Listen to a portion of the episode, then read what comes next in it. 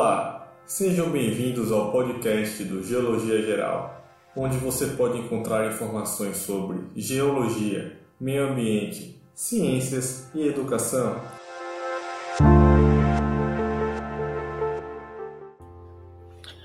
Olá pessoal, boa noite, tudo bom?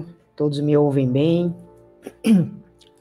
Vamos dar início aqui a mais uma palestra ou aula, como vocês prefiram denominar, né, do canal Geologia Geral, em parceria com o grupo de estudos dos Ciências Ambientais da UFRB, ok? O qual eu faço parte e o qual está permitindo que consegui consigamos emitir certificados para vocês, beleza?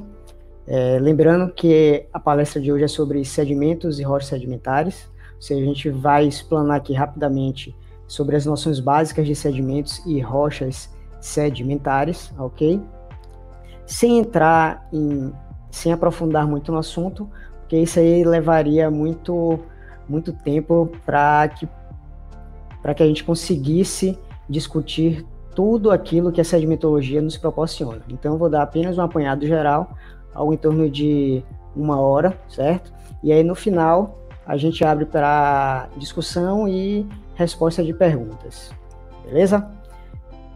Dá um tempinho a mais para o pessoal chegando e aí já já a gente começa. Boa noite, boa noite, pessoal. Boa noite, Camila, Jean, Gustavo, Lucas.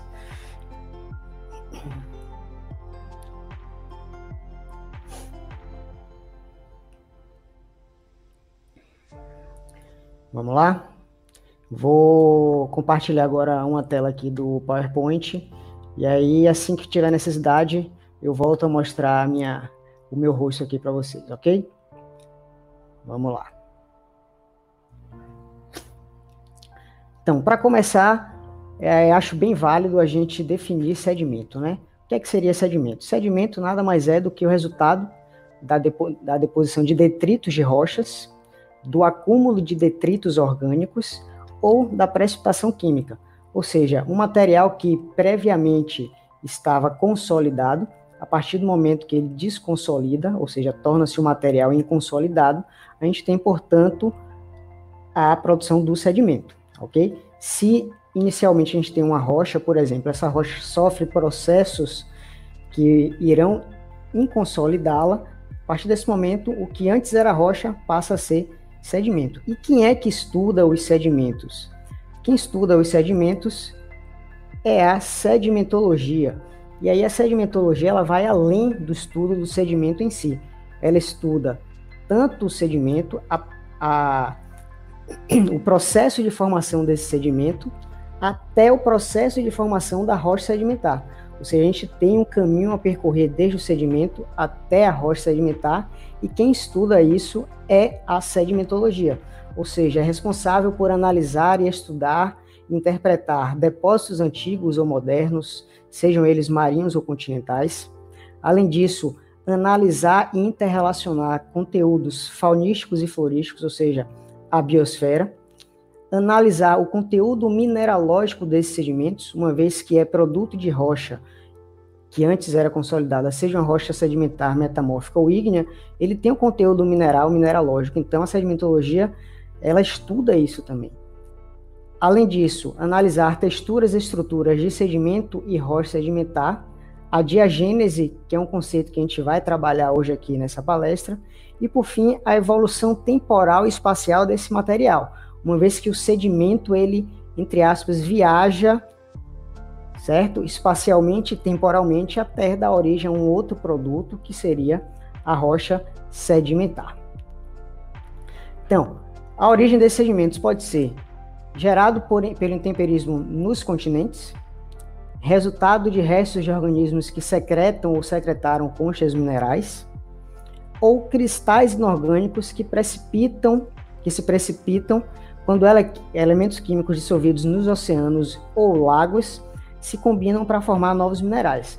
Ou seja, eu tenho três tipos de origem de sedimento que mais para frente a gente vai detalhar cada um deles, Então, esses sedimentos são formados, portanto, na superfície terrestre, certo? Na parte superficial terrestre.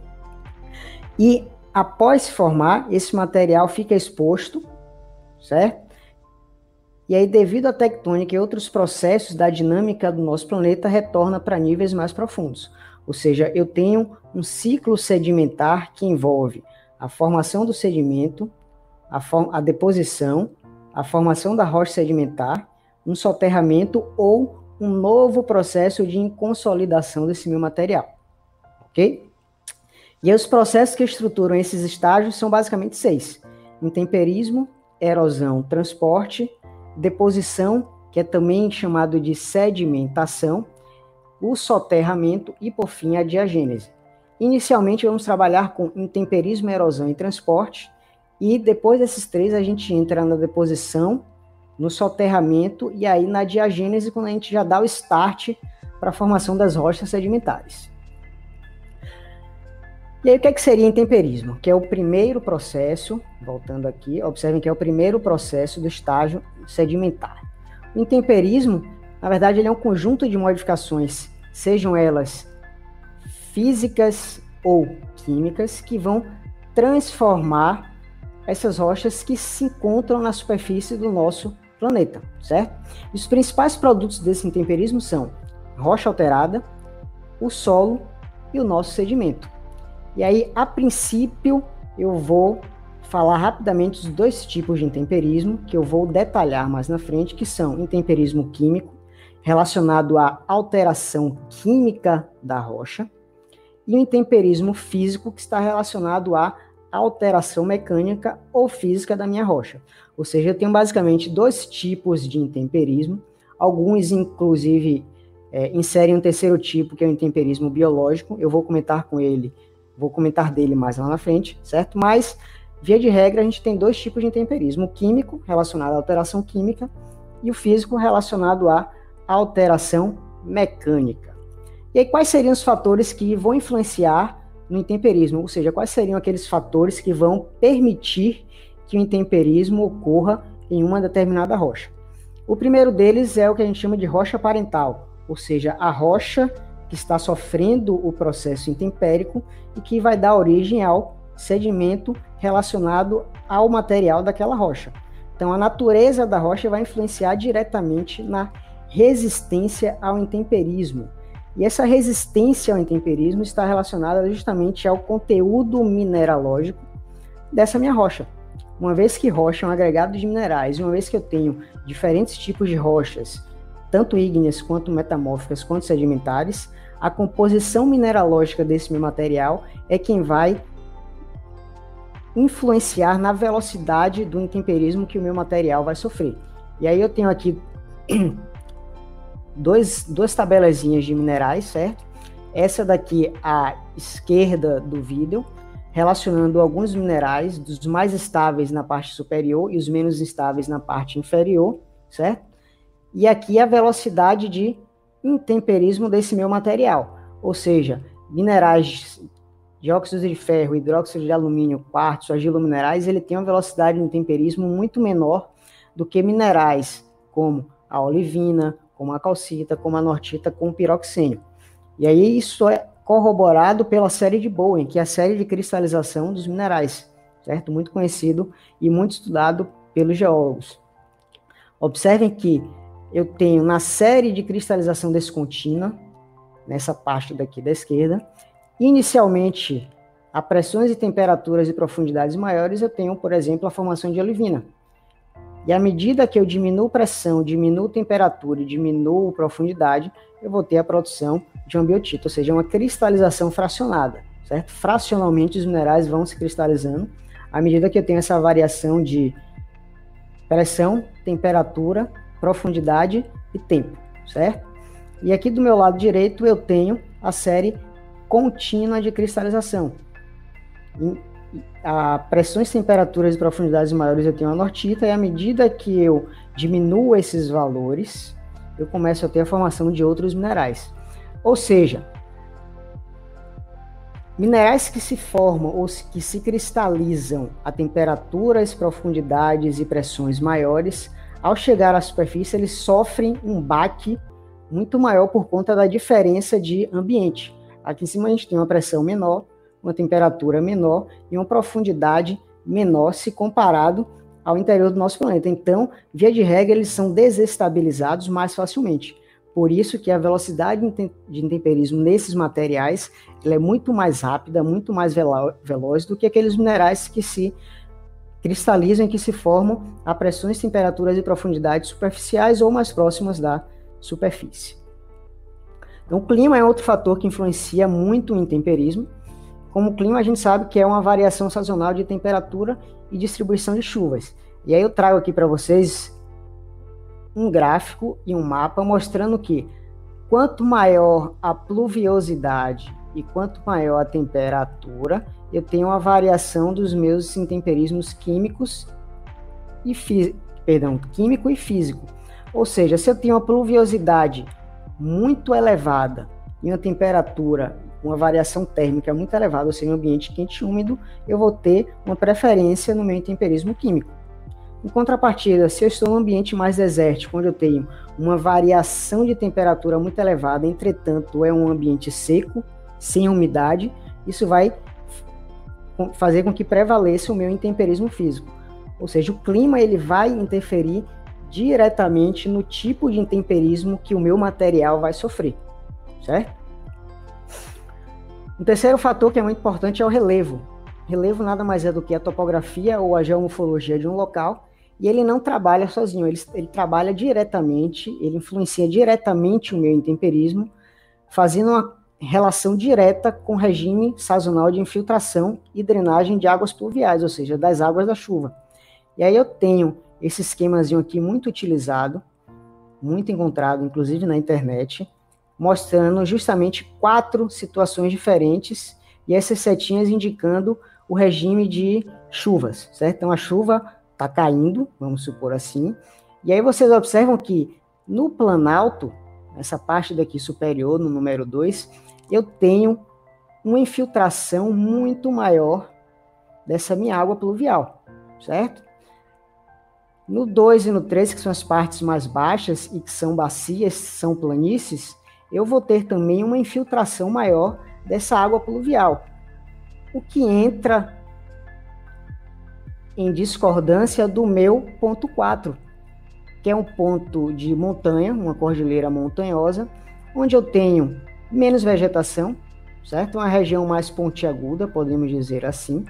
E quando essa chuva cai nessa região, ela vai por gravidade, naturalmente, escoar pelas suas encostas. E à medida que ela escoa pelas suas encostas, o intemperismo químico ele não vai conseguir é, funcionar dire direito. Por quê? Porque não vou ter tempo para que eu consiga alterar quimicamente o meu material. Ou seja, nos casos 1, 2 e 3, eu tenho a predominância de um intemperismo químico, e no caso 4, eu já tenho a predominância do intemperismo físico. Outros dois fatores que influenciam no intemperismo é a biosfera, que é a flora e a fauna, que está relacionada diretamente à presença de matéria orgânica, certo? E quanto mais eu tenho matéria orgânica no ambiente onde está sofrendo intemperismo, maior vai ser a velocidade dessas reações químicas ocorrerem, certo? Então, se eu tenho uma reação química ocorrendo de uma maneira mais veloz, eu tenho uma remobilização de materiais ocorrendo com mais eficiência, e atrelado a isso, eu tenho uma liberação maior de gás carbônico. Ou seja, a presença de matéria orgânica, ela facilita, ela acelera o processo intempérico, principalmente do tipo químico. E o tipo físico, será que a, a biosfera, a fauna e a flora, ela interfere no temperismo físico? Claro que interfere. Raízes de plantas, elas são extremamente fortes e elas conseguem desagregar fisicamente rochas. Todo mundo já viu nas cidades amendoeiras ou outras árvores comuns nas nossas ruas, onde as raízes literalmente levantam o meio-fio. Então, se a raiz consegue fazer aquilo no meio-fio, ela também faz aquilo nas rochas.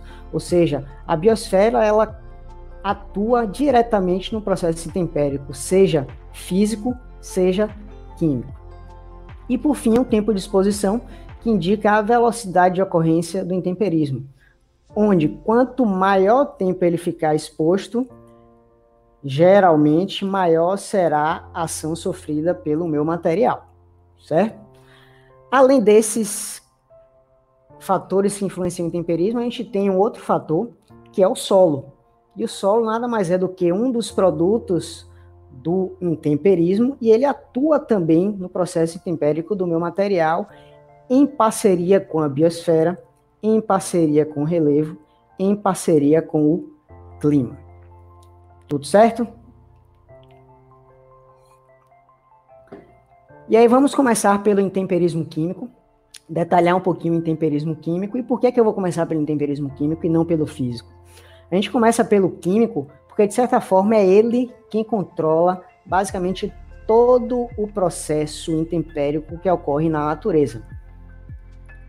Peraí, você está dizendo então que o físico ele é um ator secundário? Não, estou dizendo que o físico ele é um ator secundário. Estou dizendo que o químico, uma vez que a gente mora num planeta que tem diferentes climas, diferente, diferentes é, relevos e geomorfologias, diferentes é, biosferas, fauna, é, biosfera, faunas e floras, eu vou ter um temperismo químico atuando com maior intensidade, e aí o físico entraria na segunda parte, certo?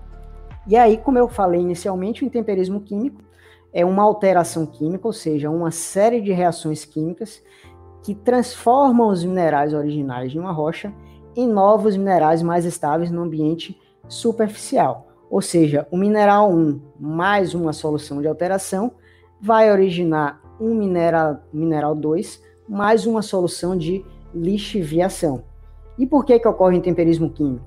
Como eu já comentei nos fatores anteriormente, o motivo que faz com que o intemperismo químico ocorra são as variações de temperatura e pressão na superfície, juntamente com a água e o oxigênio, que vai desequilibrar, desestabilizar a estrutura dos meus minerais formados previamente e fazer com que novos minerais se formem de acordo com o ambiente atual.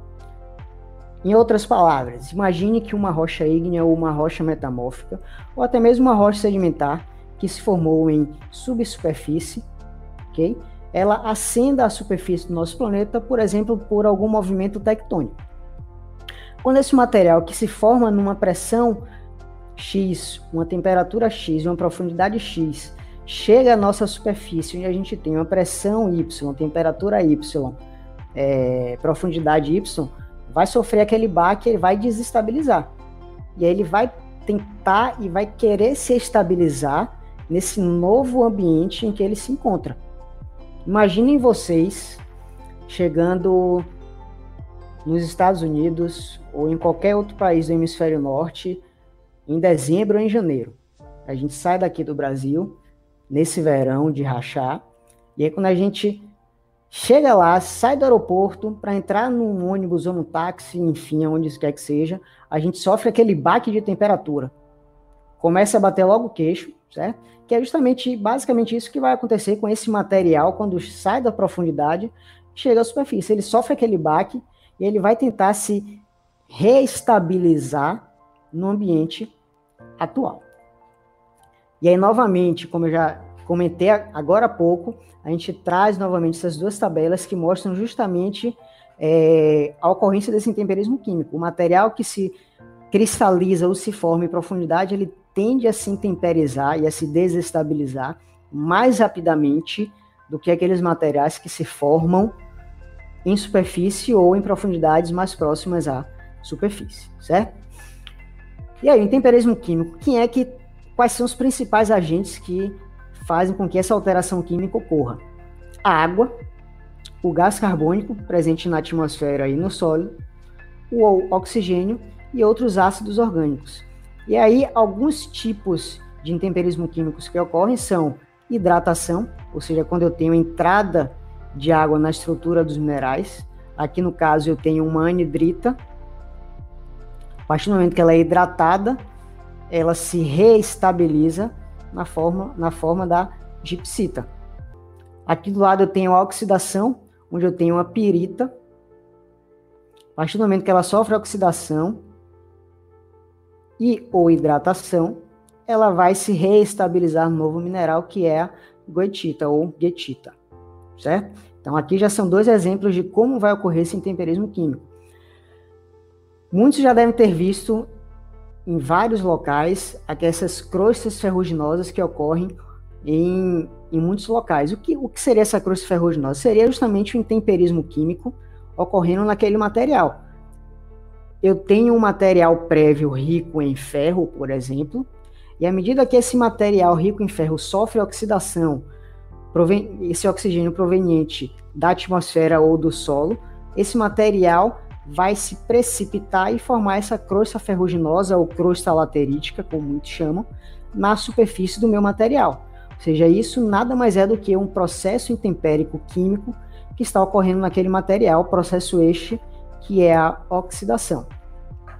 E outro tipo de intemperismo químico é a hidrólise, quando eu tenho a destruição da estrutura do meu mineral, e a partir do momento que eu tenho essa destruição, eu libero cátions e ânions removidos pela drenagem, e aí a partir do momento que eles se recombinam, eles geram outros minerais, novos minerais, mais estáveis nesse novo ambiente do que os minerais prévios que se formaram em ambientes diferentes do superficial. Ok? E aí eu trago essa imagem dessas duas, dessas duas, duas não, dessas várias lápides, certo? Para mostrar e te, tentar mostrar, na verdade, virtualmente, como é que isso ocorre. É, eu, quando era estudante de geologia, eu, quando era estudante de, de geologia, eu, na disciplina de geomorfologia, se não me falha a memória, geomorfologia, meu professor na época, Geraldo Lerry, não esqueço até hoje, mandou que fizéssemos um trabalho num cemitério aqui de Salvador. Eu parei e pensei, puta merda, como é, fazer que diabo eu vou fazer num cemitério em Salvador? O que é que eu vou estudar no cemitério de Salvador? E aí depois que eu fui para esse cemitério de Salvador, eu entendi o porquê que ele mandou a gente ir para um cemitério em Salvador que é que a gente tem em cemitério? Inúmeras lápides. Inúmeras lápides formadas, formadas não, de vários tipos de rochas diferentes, certo? E cada tipo de rocha tem uma velocidade de intemperização diferente. Ou seja, em um cemitério eu pude analisar justamente os fatores intempéricos agindo nessa, nessas lápides e mostrando claramente diferentes velocidades para diferentes materiais em diferentes tempos. Como assim diferentes tempos?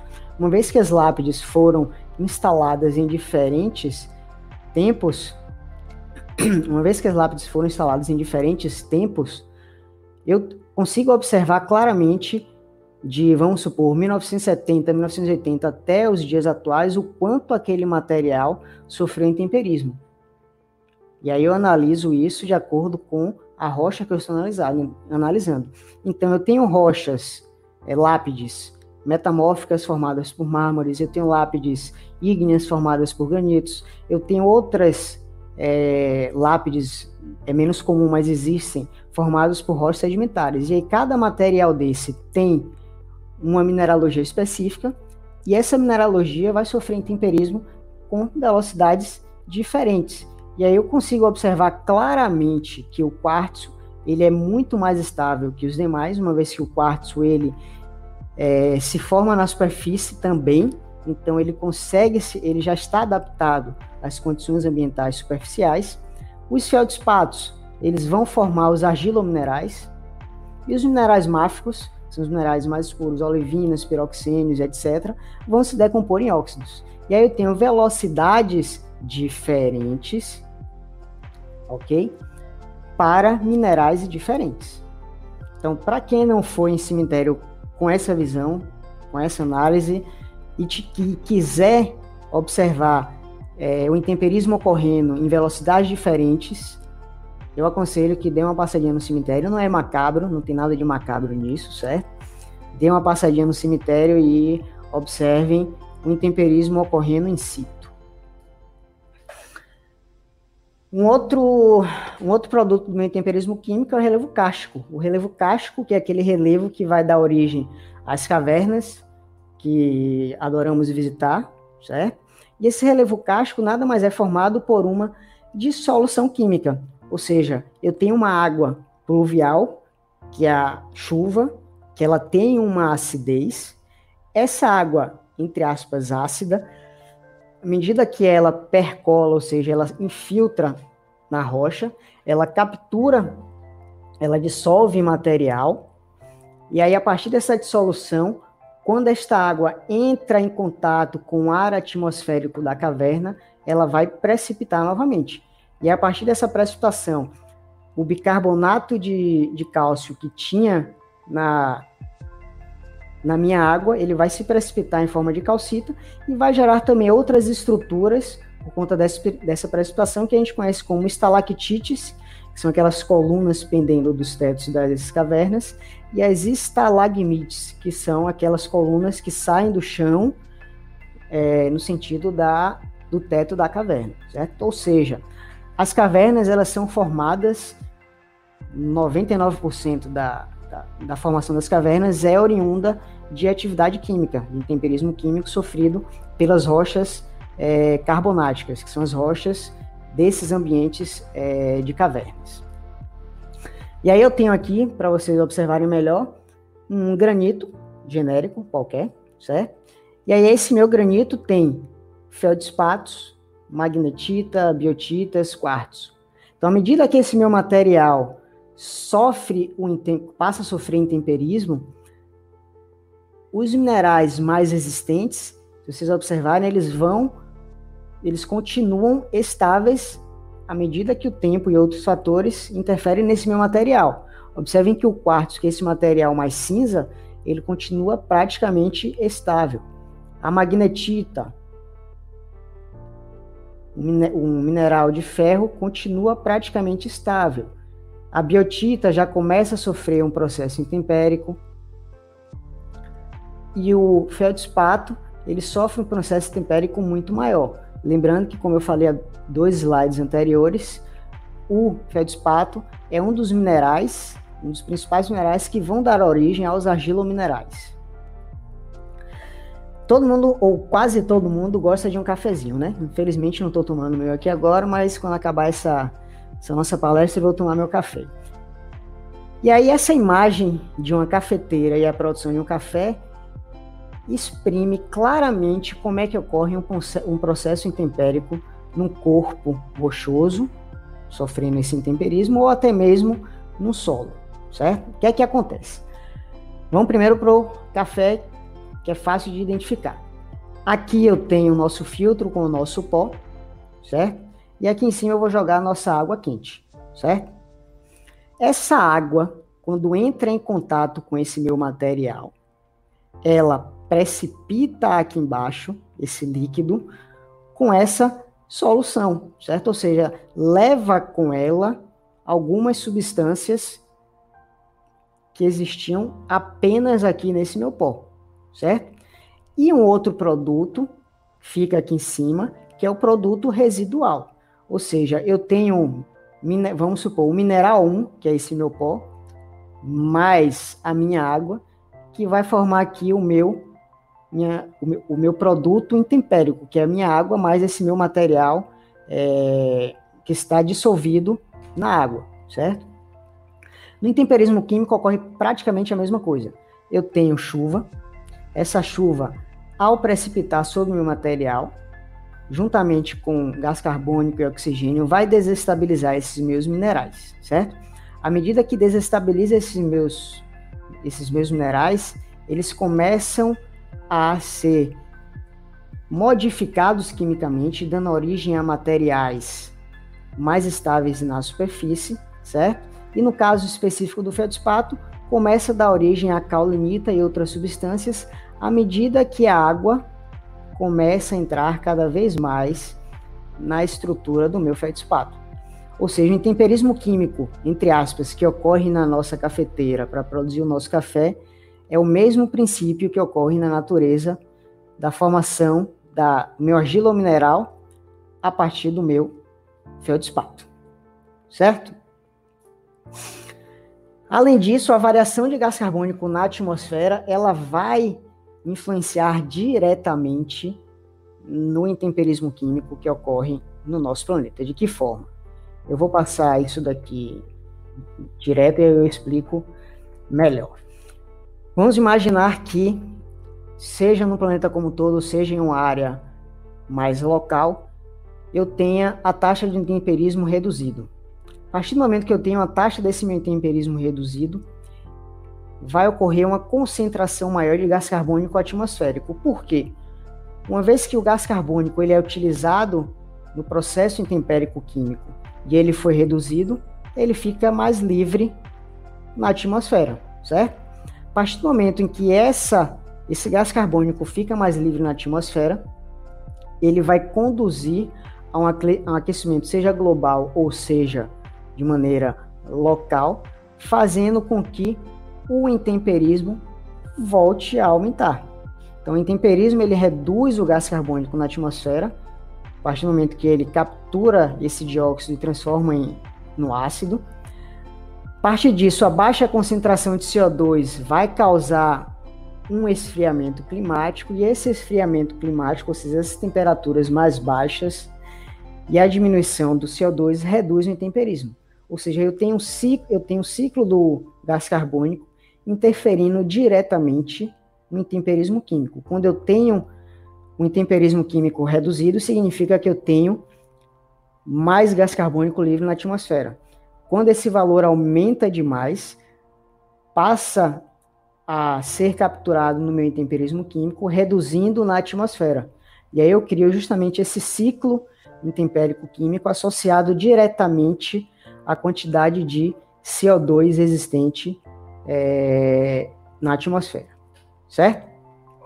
E aí, finalizando essa parte de intemperismo químico, a gente tem no nosso planeta duas regiões básicas. Uma sem alteração química, que corresponde a 14% da superfície dos continentes, e uma outra com alteração química, que corresponde a 86% da superfície dos continentes. E aí, quando eu pergunto geralmente em sala de aula aos meus alunos quais seriam essas reações, essas regiões sem alteração química, que corresponde aos 14% da superfície continental, meus alunos geralmente respondem sempre os desertos. E aí lembram do Saara, deserto do Atacama e por aí vai. Só que, além dos desertos, entre aspas, quentes, os desertos congelantes, Ártica e Antártica, elas sofrem também muito pouco intemperismo químico, certo? Não é só altas temperaturas que vão favorecer, ou, ou melhor, desfavorecer o intemperismo químico. Baixíssimas temperatura, temperaturas também vão desfavorecer o intemperismo químico. E aí, nessas regiões, é que eu vou ter justamente a presença muito maior do meu intemperismo físico. E aí, esse intemperismo físico ou mecânico, ele vai envolver processos que vão desagregar mecânica ou fisicamente a minha rocha. Então, observem que até agora eu falei em temperismo químico, quando eu tinha alteração química do meu material, que está sofrendo esse intemperismo, e a partir de agora a gente vai falar única e exclusivamente da desagregação física da minha rocha, certo? Para ficar mais fácil de compreender, imagine que você pega uma rocha ou um agregado de rochas extremamente friável ou frágil, e aí você comece a quebrar ele nas, com, a sua, com as suas mãos. Então, esse processo que você está fazendo de desagregação da rocha está produzindo um intemperismo físico ali bem pontual naquele, naquele fragmento de rocha, certo? Onde eu não estou modificando a química do meu material, eu só estou quebrando o meu material, certo? Então eu tenho um intemperismo físico que está desligado do químico. Químico a gente altera quimicamente, físico a gente altera mecanicamente. E aí, quais são os fatores ou os agentes que vão é, fazer com que ocorra essa desagregação física do meu material? A gente tem a variação da temperatura, seja muito alta, seja muito baixa, ou seja, termoclastia e crioclastia, certo? Está relacionada a temperaturas muito altas, por exemplo, em desertos quentes e temperaturas muito baixas em desertos frios. Isso aí vai promover a dilatação dos minerais e da água, e esse processo de dilatação vai favorecer a desagregação do meu material. Além disso, eu tenho a cristalização de sais. Quando esses sais se cristalizam em poros ou fissuras, eles geralmente sofrem uma pequena dilatação ou um congelamento, e a partir disso ele é, desagrega o meu material fisicamente. Pode ser também hidratação de minerais, ou seja, tensões internas por aumento de volume. Ou seja, imagine que você vai beber água, começa a encher sua boca de água, vai chegar um momento em que sua boca vai ficar estufada com aquela água. Então, a tensão interna por aumento de volume é mais ou menos isso. Uma hora sua boca vai abrir e toda a água vai para fora. Então, a tensão interna por aumento de volume, ou seja, hidratação de minerais, ocorre dessa forma. Quando o meu mineral ele aumenta de volume, ele vai, a pressão interna do meu mineral hidratado vai exercer uma pressão sobre a parte externa. Exercendo essa pressão sobre a parte externa, ele pode vir a desagregar a minha rocha ou meu material rochoso.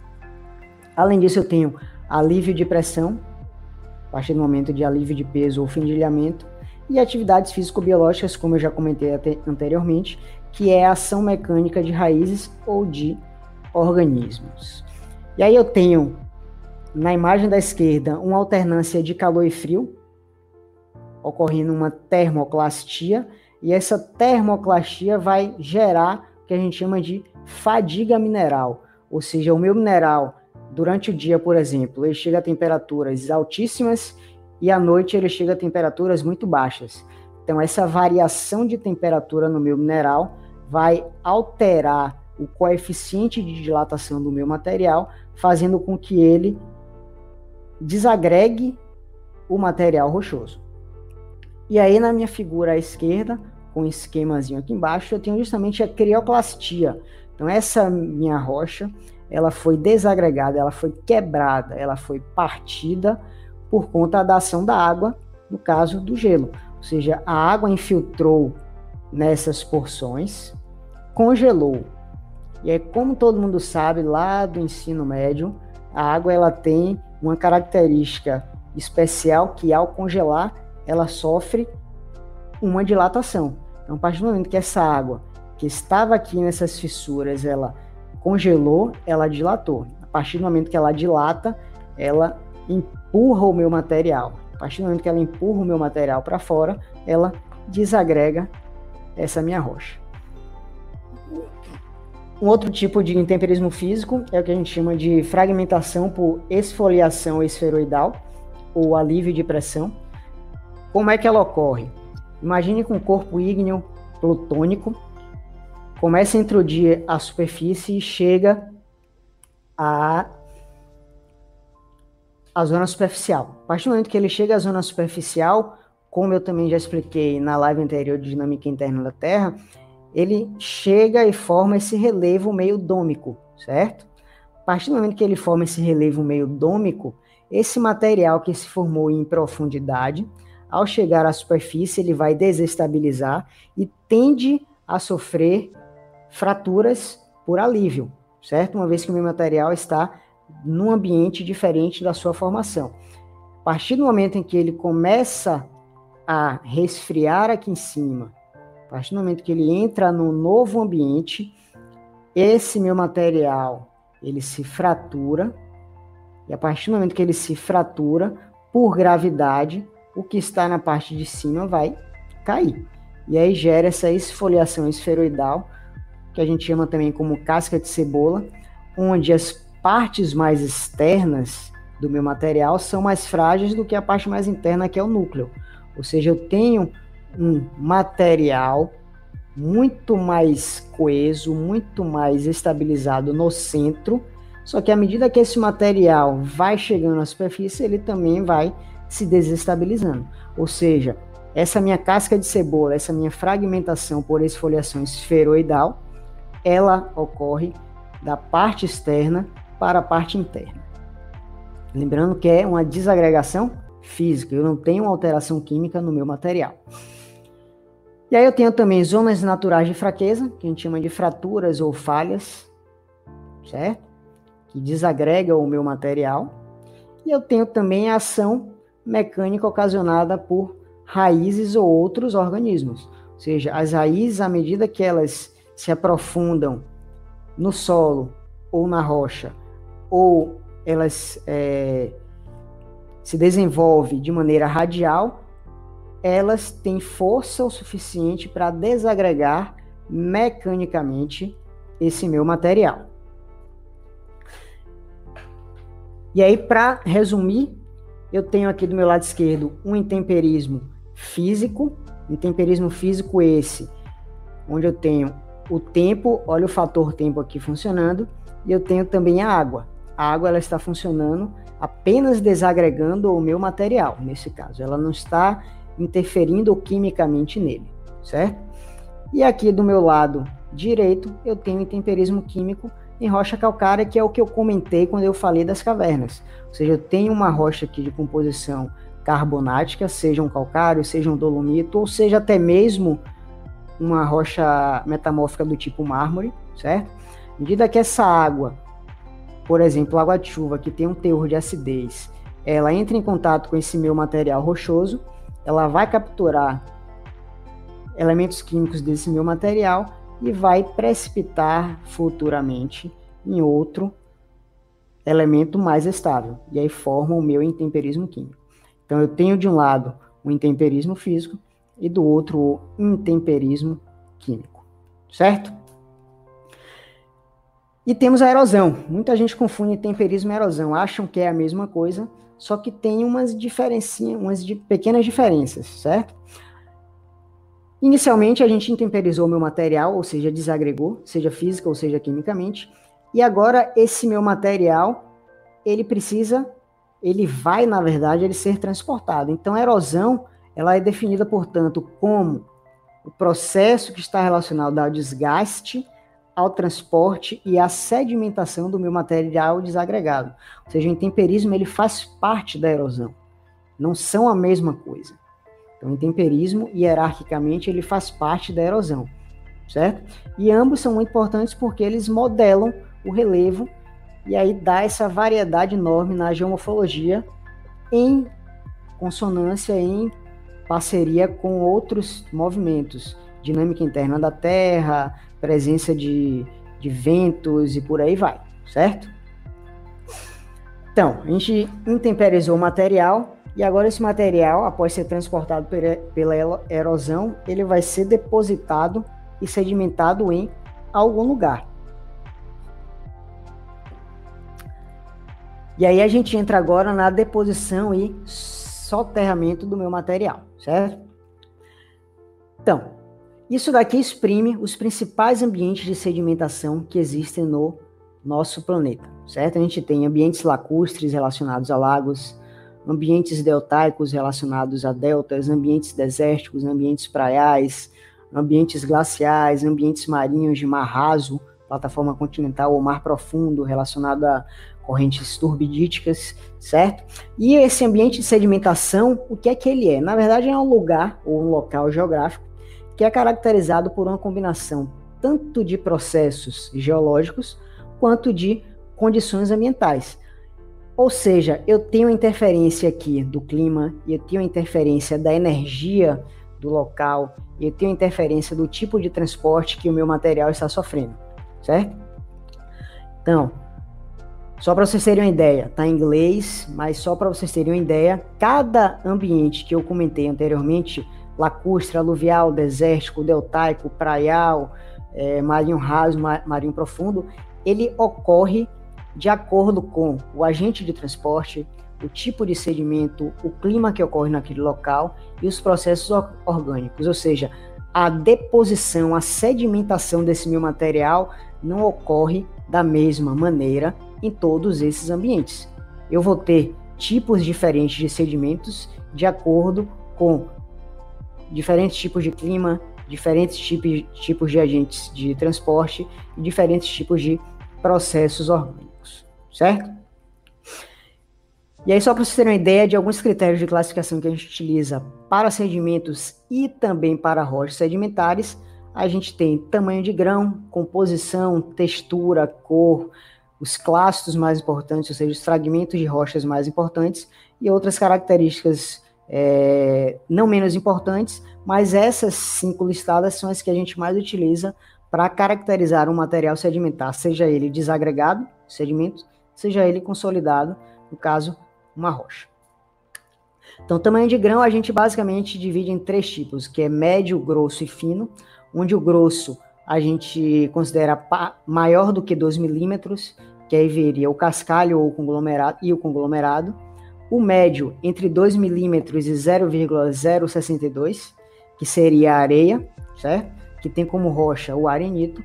E o fino, que é abaixo desse valor de 0,062 milímetros, que no caso entra o silt, entra a argila, entra a lama. E aí a gente tem a formação de rochas, do silt o siltito, da lama o folhelho e da argila o argilito. Então, só para vocês terem uma ideia aqui visual, então eu tenho aqui os diferentes tamanhos de grão, e a cada tamanho de grão desse a gente dá um nome específico. No caso, aqui está em, em português de Portugal, balastro na verdade é cascalho. Então aqui a gente tem material cascalhoso, material arenítico e material mais fino, que seriam as argilas e o silt. Um outro critério muito utilizado para classificação é o grau de selecionamento. Ou seja, a gente classifica um material, seja ele um, um, um aglomerado sedimentar ou uma rocha sedimentar, em muito pobre, pobre ou muito selecionado, ou, perdão, mal selecionado e bem selecionado. O que é que isso quer dizer? Quando a gente tem um material ou um agregado de, de grãos sedimentares ou uma camada de rocha sedimentar em que o tamanho dos grãos ele é praticamente o mesmo ou muito próximo, a gente diz que o meu material ele está bem selecionado. Em contrapartida, quando eu tenho tamanhos de grãos variados, eu digo que o meu material ele está mal selecionado.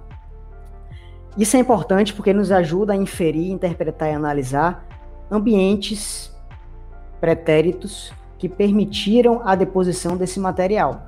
Ou seja, se era um ambiente com mais energia, se era um ambiente com menos energia, se era um, um ambiente com a topografia mais elevada, se era um ambiente com a topografia mais baixa, certo?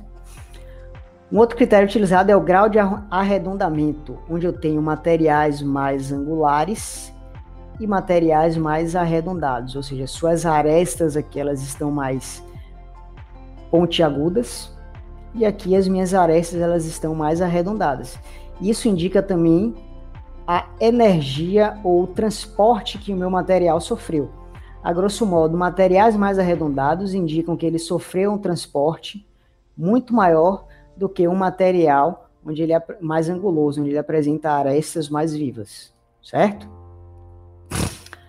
E dois outros critérios muito importantes, muito utilizados principalmente na, é, na parte de geologia de recursos é, hídricos, que é a porosidade e a permeabilidade. Muitas vezes as pessoas confundem ou acham também que são a mesma coisa, mas são dois conceitos completamente diferentes. A gente tem a porosidade, que é a razão entre o volume total de espaços não ocupados por material sólido, que pode ser primária, quando ela é formada no momento da deposição do sedimento, ou secundária, quando ela é formada após a deposição desse sedimento, certo? E o segundo conceito é a permeabilidade, que é a capacidade de uma rocha transmitir fluidos. Eu gosto muito de reconceituar a permeabilidade para interconexão dos meus poros. Por quê? Se eu tenho poros, se eu tenho uma rocha porosa, só que esses poros eles não estão conectados, não vai permitir que um fluido, seja ele, por exemplo, um petróleo, seja ele água, ele percorra, ele infiltre-se nessa minha camada rochosa. Por quê? Porque os meus poros, eles não estão, não estão conectados, ou seja, ele é muito poroso, ele pode ser muito poroso, só que a permeabilidade dele é baixa. Uma vez que a permeabilidade é a capacidade da rocha de transmitir esses fluidos, certo? Então, a permeabilidade é, pode ser conceituada como a conexão dessa porosidade. Eu posso ter um material muito poroso e pouco permeável. Um outro critério é o empacotamento desse meu material, dessas minhas partículas, que está relacionado também à porosidade do meu material. E empacotamento nada mais é do que a disposição espacial dessas minhas partículas, certo? E aí a porosidade e a permeabilidade, como eu já comentei, alguns fatores são influenciados por tamanho de partícula, empacotamento, forma das partículas, coeficiente de seleção e orientação dessas minhas partículas. Ou seja, são cinco fatores que vão definir se o meu material apresenta boa ou má porosidade, boa ou má permeabilidade, certo? Só para vocês terem uma ideia, eu tenho aqui duas unidades de fluxo, ou seja, aqui o meu material ele é poroso e ele é permeável, e aqui eu tenho três barreiras de permeabilidade, ou seja, esse material que está aqui, um fluido que está é, percorrendo essa minha camada, ela não tem capacidade de chegar à camada superior, uma vez que eu tenho essa bar barreira de permeabilidade que não permite que isso aconteça. A mesma coisa se um fluido que esteja aqui em cima queira, por exemplo, descer para aqui. Não vai conseguir porque eu tenho essa barreira de permeabilidade. Então, esses conceitos são muito utilizados para perfuração de poços, tanto relacionado a petróleo e gás, quanto relacionado à busca de água é, em aquíferos. Então, intemperizamos nosso material, erodimos nosso material, ou seja, transportamos, depositamos e sedimentamos esse material. Partir desse momento, eu começo a ter a formação da rocha sedimentar. E aí vale a pena trazer esses dois dados bem interessantes. As rochas sedimentares, elas constituem apenas 5% da camada exterior de 16 quilômetros de espessura da Terra. Ou seja, daqui de onde a gente está pisando, aprofundando 16 quilômetros, a gente vai ter 95% de rochas ígneas e metamórficas e apenas 5% de rochas sedimentares. Entretanto, na porção superficial, ou seja, na superfície do nosso planeta, a gente tem 75% de rocha sedimentar. Ou seja, basicamente as rochas sedimentares elas estão compondo a parte superficial do nosso planeta. E aí vale dizer o porquê que estudar sedimento e rocha sedimentar é importante, apesar de que muitos geólogos que estudam a parte de que a gente chama de rocha dura, rocha ígnea metamórfica, não gostam muito de rocha sedimentar. Por quê? Por exemplo, o carvão ele é classificado como rocha sedimentar. O petróleo e o gás, eles estão associados a outras rochas sedimentares. Os depósitos de sal, eles estão associados, os depósitos de sal ou evaporíticos, eles estão associados à deposição sedimentar. Outros motivos, estudar rochas e sedimentos, rochas sedimentares e sedimentos, são muito importantes para a gente conseguir interpretar o que aconteceu no passado no nosso planeta. Para vocês terem ideia, existem camadas do Monte Everest que são de calcários e apresentam fósseis desses ambientes carbonáticos, ou seja, o que hoje está a milhares de quilômetros, de quilômetros acima da, da superfície, num momento pretérito estava numa porção é, abaixo do, dos oceanos.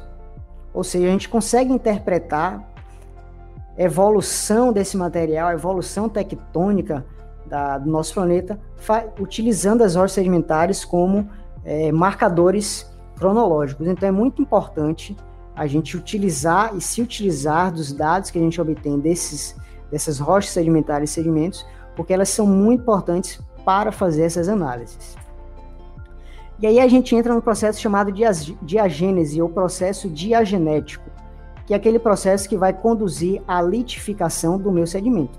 Ou seja, até agora, no intemperismo, na erosão, no transporte, na sedimentação e na deposição, o meu material permanece inconsolidado. Eu tenho sedimento.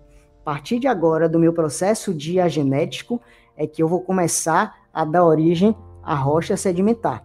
Os processos que conduzem isso são compactação, dissolução, cimentação ou recristalização diagenética. E o que é, que é cada um desses?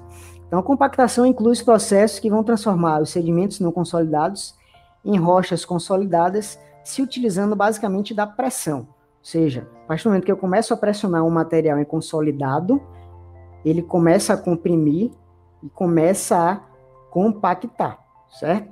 Ou seja, esse é o momento em que o que antes estava inconsolidado começa a se tornar consolidado. Um outro tipo de, de processo é a dissolução, que está relacionado à química.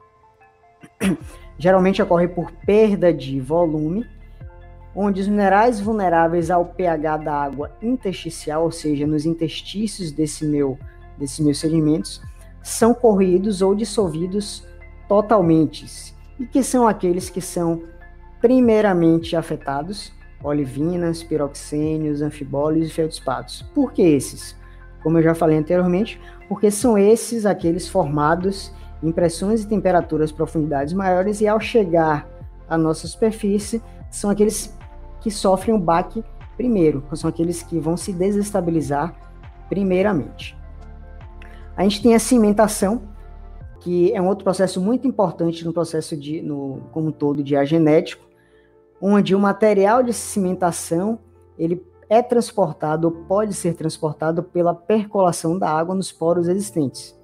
Para ficar mais fácil de entender, quando a gente está construindo uma casa, a gente tem os blocos e o que é que a gente utiliza para, entre aspas, colar um, um, bloco no outro? O cimento. Então, a cimentação numa, no processo diagenético sedimentar é exatamente isso um material é, precipitado, fino, ele vai funcionar como uma cola que vai manter os sedimentos ou os grãos sedimentares inconsolidados, agora consolidados, certo? E aí os cimentos ou os produtos do sedimento mais comuns são calcita, sílica e óxido de ferro. E por fim eu tenho a recristalização diagenética, que é a formação de minerais estáveis a partir de outros instáveis, justamente a mudança de estabilidade por conta da mudança de ambiente de deposição do meu material, certo? E aí, como exemplo, eu tenho um neomorfismo, ou seja, a existência de uma nova forma, quando a aragonita, mineral instável, dá origem à calcita, que é a sua forma mais estável. E eu tenho a substituição também da calcita por sílica, ou silicificação também, que ocorre por conta de recristalização diagenética. Então eu tenho, vou voltar aqui, eu tenho quatro tipos de é, processo diagenético que vai conduzir o meu material até então desagregado ao meu material agregado, certo?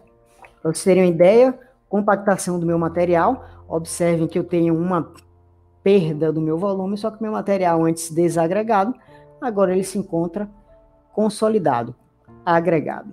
E aqui do lado eu tenho a cimentação, eu tenho quatro grãos sedimentares quaisquer desagregados, e o meu cimento vai funcionar justamente como uma cola que vai mantê-los agregados entre si, consolidando esse meu material. O que antes era sedimento, agora é rocha sedimentar. E aí essas rochas sedimentares têm uma característica muito importante, que é a deposição horizontal, certo? E essa deposição horizontal se dá por camadas.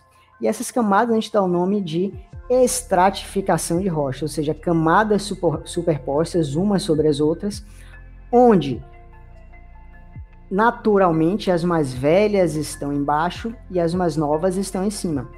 E aí cada camada dessa vai ter características próprias do ambiente de sua sedimentação, ou seja, textura é, característica, espessura característica, cor, resistência, composição mineralógica e por aí vai.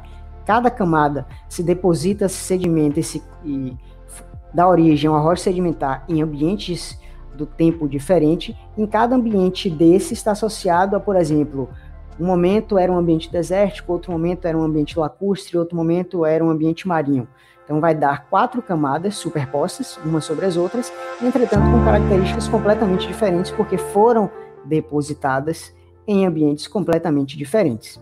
E aí a gente pode observar justamente nessa imagem que eu tenho várias camadas é, superpostas umas sobre as outras, é, colorações variáveis, marrom claro, marrom escuro, preto e branco, e apresentando espessuras completamente diferentes umas das outras.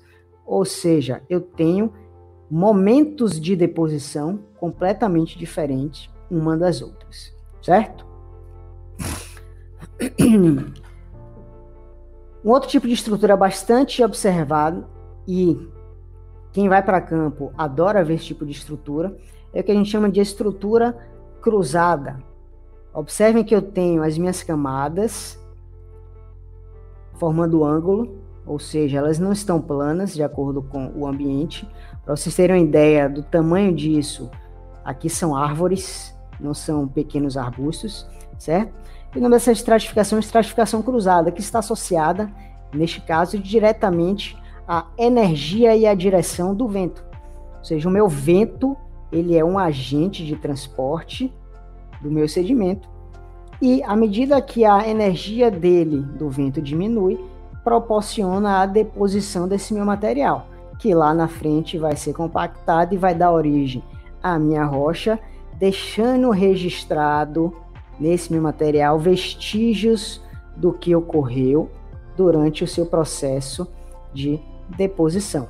Ou seja, eu tenho várias camadas, diferentes espessuras e diferentes angulosidades desse meu material, certo?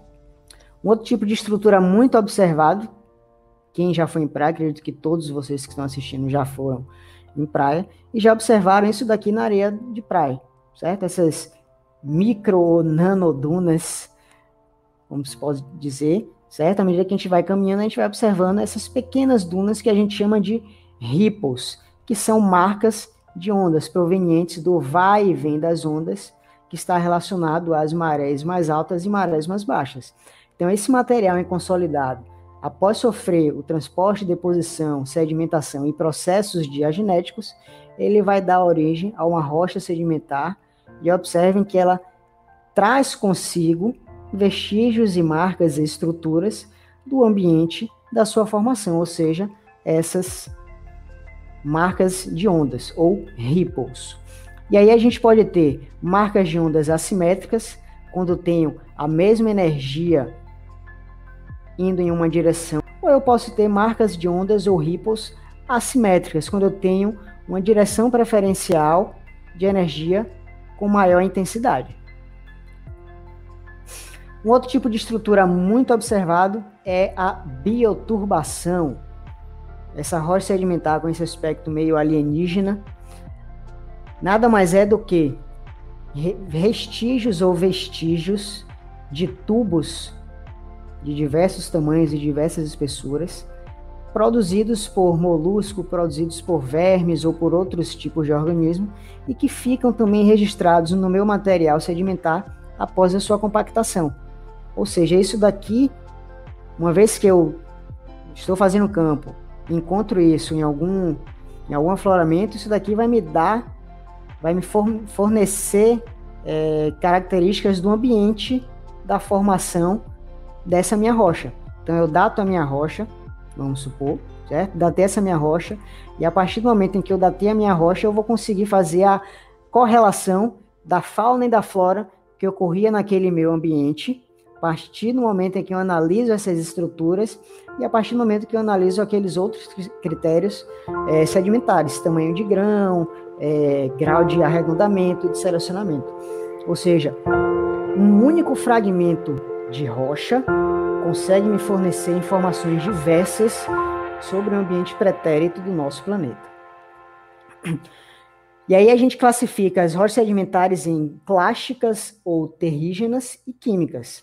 As terrígenas, é, conceitualmente, são acumulações de materiais resultantes de processos erosivos e transformados na forma de partículas, ou seja, um material que foi desagregado, foi erodido e foi transportado, não sofreu mais processo químico. E o químico que ocorre justamente a partir do momento que eu tenho uma precipitação química, seja de origem inorgânica ou orgânica, e que vai gerar essa minha rocha, certo? Então, as terrígenas, os principais componentes são é, minerais de argila ou argilominerais e quartzo. Por que argilominerais? Porque no meu processo tempérico, o que eu tenho é a produção de argilominerais, de feldspatos e outros minerais mais facilmente intemperizados, é quem vão dar origem a esses argilominerais. E o quartzo, porque é um mineral mais resistente na nossa superfície, certo? É, como eu já comentei, esses argilominerais são produto de alteração de silicatos, especialmente dos feldspatos, e o quartzo por ser o mais resistente. E aí o tamanho das partículas, ele é uma característica muito importante para analisar essas rochas clássicas, porque permite distinguir os vários tipos de rochas e analisar, por exemplo, a energia da deposição e da sedimentação no momento em que aquela minha rocha, que aquele meu material foi compactado, dando origem à rocha sedimentar. Então, se eu tenho, por exemplo, uma rocha é, com grãos muito grandes, cascalhos, matacões e brechas, fragmentos centimétricos, por assim dizer, centi é, centímetros até métricos, eu consigo imaginar, consigo inferir que o ambiente de deposição ele era de alta energia. Porque para conseguir depositar fragmentos tão grandes, eu preciso de uma energia muito grande, certo? E, em contrapartida, se eu tiver uma rocha sedimentar formada por argila silt ou argilitos e siltitos, eu vou conseguir, eu vou inferir que o ambiente de deposição, a energia de deposição daquele meu material naquela época era uma energia muito baixa, que permite com que esse meu material saia da suspensão aquosa e consiga, portanto, depositar, decantar e depositar no fundo é, do meu lago, ou do meu rio, ou do, do meu oceano, certo? E aí, só para ter uma visão geral, tem esse esqueminha aqui, onde eu tenho a matriz, que é a parte mais fina da, dessa minha rocha sedimentar, o arcabouço, que são os clastos ou os fragmentos maiores, e o cimento, que é essa, esse meu material aqui oriundo de precipitação química. Marcos, o que é que difere então o sedimento da matriz? A matriz, na verdade, ela é o material sem a precipitação, porém é, de granulometria menor. Ou seja, eu tenho na matriz é, o material sem precipitação química de granulometria menor, uma areia mais fina, um silt, um silt ou uma argila. E o cimento, ele é oriundo da precipitação química do meu material, que vai funcionar como uma cola que vai contribuir para a compactação desse meu material antes inconsolidado e que agora deu origem à rocha sedimentar. Certo?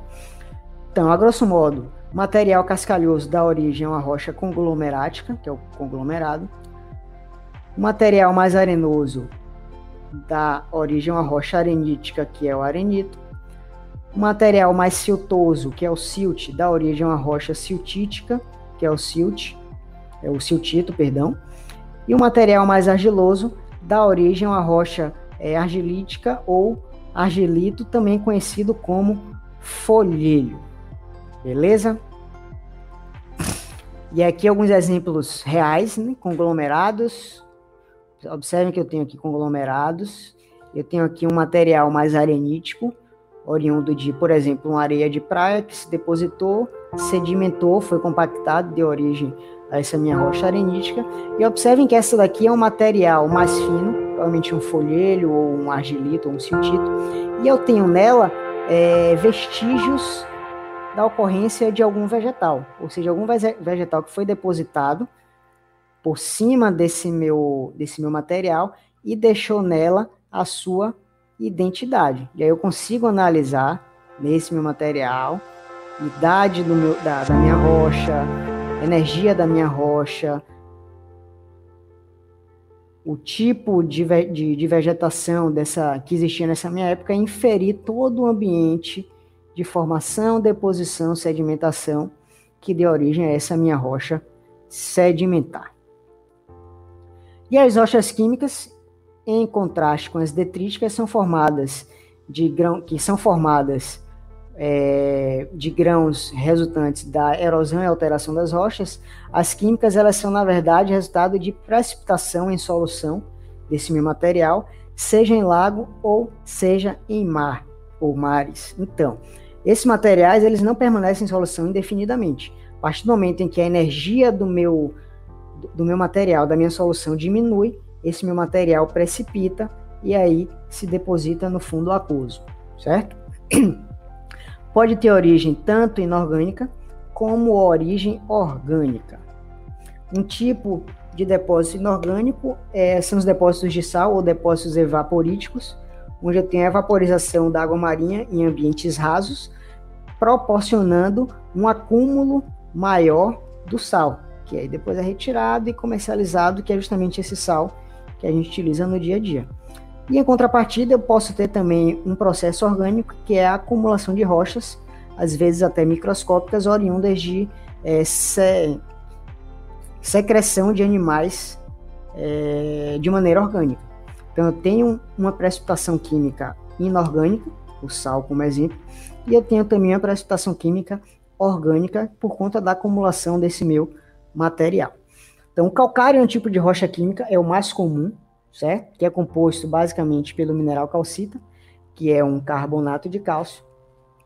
E a origem orgânica da maior parte dos calcários pode não ser tão evidente, porque a maior parte das conchas elas sofrem processos de transformação antes de se constituírem rochas. Então, posso ter um calcário, seja de maneira é, orgânica, só que para a gente conseguir analisar toda a história de formação desse meu material, requer um trabalho bem minucioso. Então, aqui a gente tem calcário, nessa imagem de cima, certo? Outras rochas é, sedimentares químicas, aqui eu tenho a precipitação do sal, esses grãos cúbicos aqui são os grãos de alita, certo? Que é o nosso sal. E observem que eu tenho aqui vestígios de conchas nessa minha rocha. E aqui eu tenho um conglomerado, digamos assim, certo? De precipitação orgânica, química, que dá origem a essa minha rocha sedimentar química riquíssima em conchas, que a gente chama de coquina.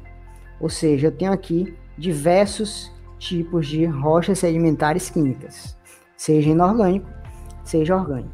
Então, finalizando, eu tenho aqui o, todo o ciclo, digamos, é, do sedimento até dar origem novamente à rocha, ou seja, uma rocha ela sofre processos de meteorização, ou seja, intemperismo. A partir do momento que ela é desestabilizada, ela é desagregada, ela vai ter ela vai sofrer processos de transporte, de erosão, de sedimentação, vai ser depositada.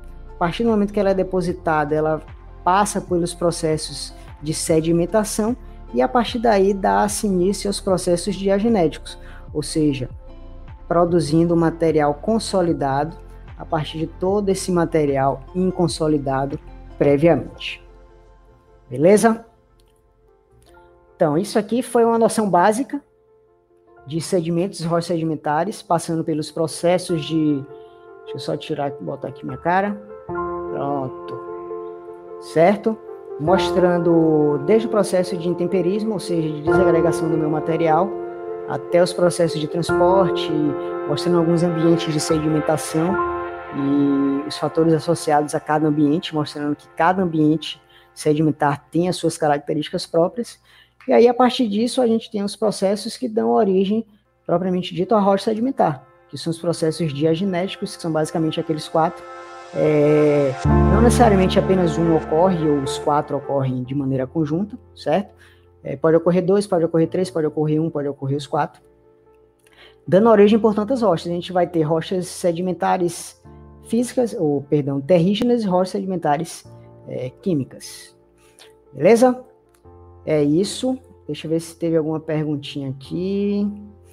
É, só lembrando o formulário para quem tiver interesse em certificado. Ele está disponível na descrição dessa legenda. E a partir do momento que é o nosso, nosso ao vivo terminar, deixarei por mais meia hora e aí eu tirarei do ar. Beleza? Lembrando que isso é em parceria com o Grupo de Estudos de Ciências Ambientais da, da UFRB, do Centro de Ciências Agrárias, Ambientais e Biológicas, do qual eu faço parte, e é quem está justamente permitindo que é, emitamos esses certificados para vocês, que vai servir lá na frente como atividade complementar. Hum... Driel Lima perguntou: Isso influencia na temperatura? Uma vez percebi que as duas estavam expostas ao sol, mas uma delas estava fria. Hum, eu não lembro exatamente ao que Driel está se referindo. Guilherme aqui respondeu se o albedo, a cor escura absorve a luz clara e reflete. Então, o Guilherme aqui comentou que aquela imagem anterior não era uma, peri, não era uma pirita. Então, não era uma pirita com hábito botroidal. Na verdade, eu tinha a pirita na imagem superior, certo? E a partir do momento que eu tenho processos químicos ocorrendo, a perita vai me dar origem à goetita botroidal. Então, a perita ela não era botroidal. Quem era botroidal era justamente a goetita. Beleza, Guilherme? Hum, Gustavo Luiz. Em relação ao processo de variação de temperatura no ambiente, para que tenhamos o processo físico, há algum valor de referência em graus para que o processo de desagregação aconteça? Então, Gustavo, na verdade, aqui ele complementa. Exemplo, variação de graus por tempo y, variação de x graus por tempo y ou algum tipo. Não, na verdade, não, porque o, o, a temperatura ela não vai ocorrer de maneira isolada. A temperatura ela ocorre juntamente com os outros fatores e se, por exemplo, nesse ambiente quente e úmido que nós vivemos aqui em Salvador, região metropolitana, Cruz das Almas, etc., recôncavo de uma maneira geral, eu tenho uma variação de temperatura, uma temperatura X e um tempo Y, em um outro ambiente, por exemplo, desértico, esses valores eles vão se alterar. Ou seja, eu não, não consigo é, estabelecer um valor preciso de referência para que o processo de desagregação aconteça, porque esse processo de desagregação, o, o, a temperatura, ela está sempre relacionada a outros processos, ela não vai ocorrer de maneira isolada. Muito obrigado pela, pela paciência de todos e até uma próxima.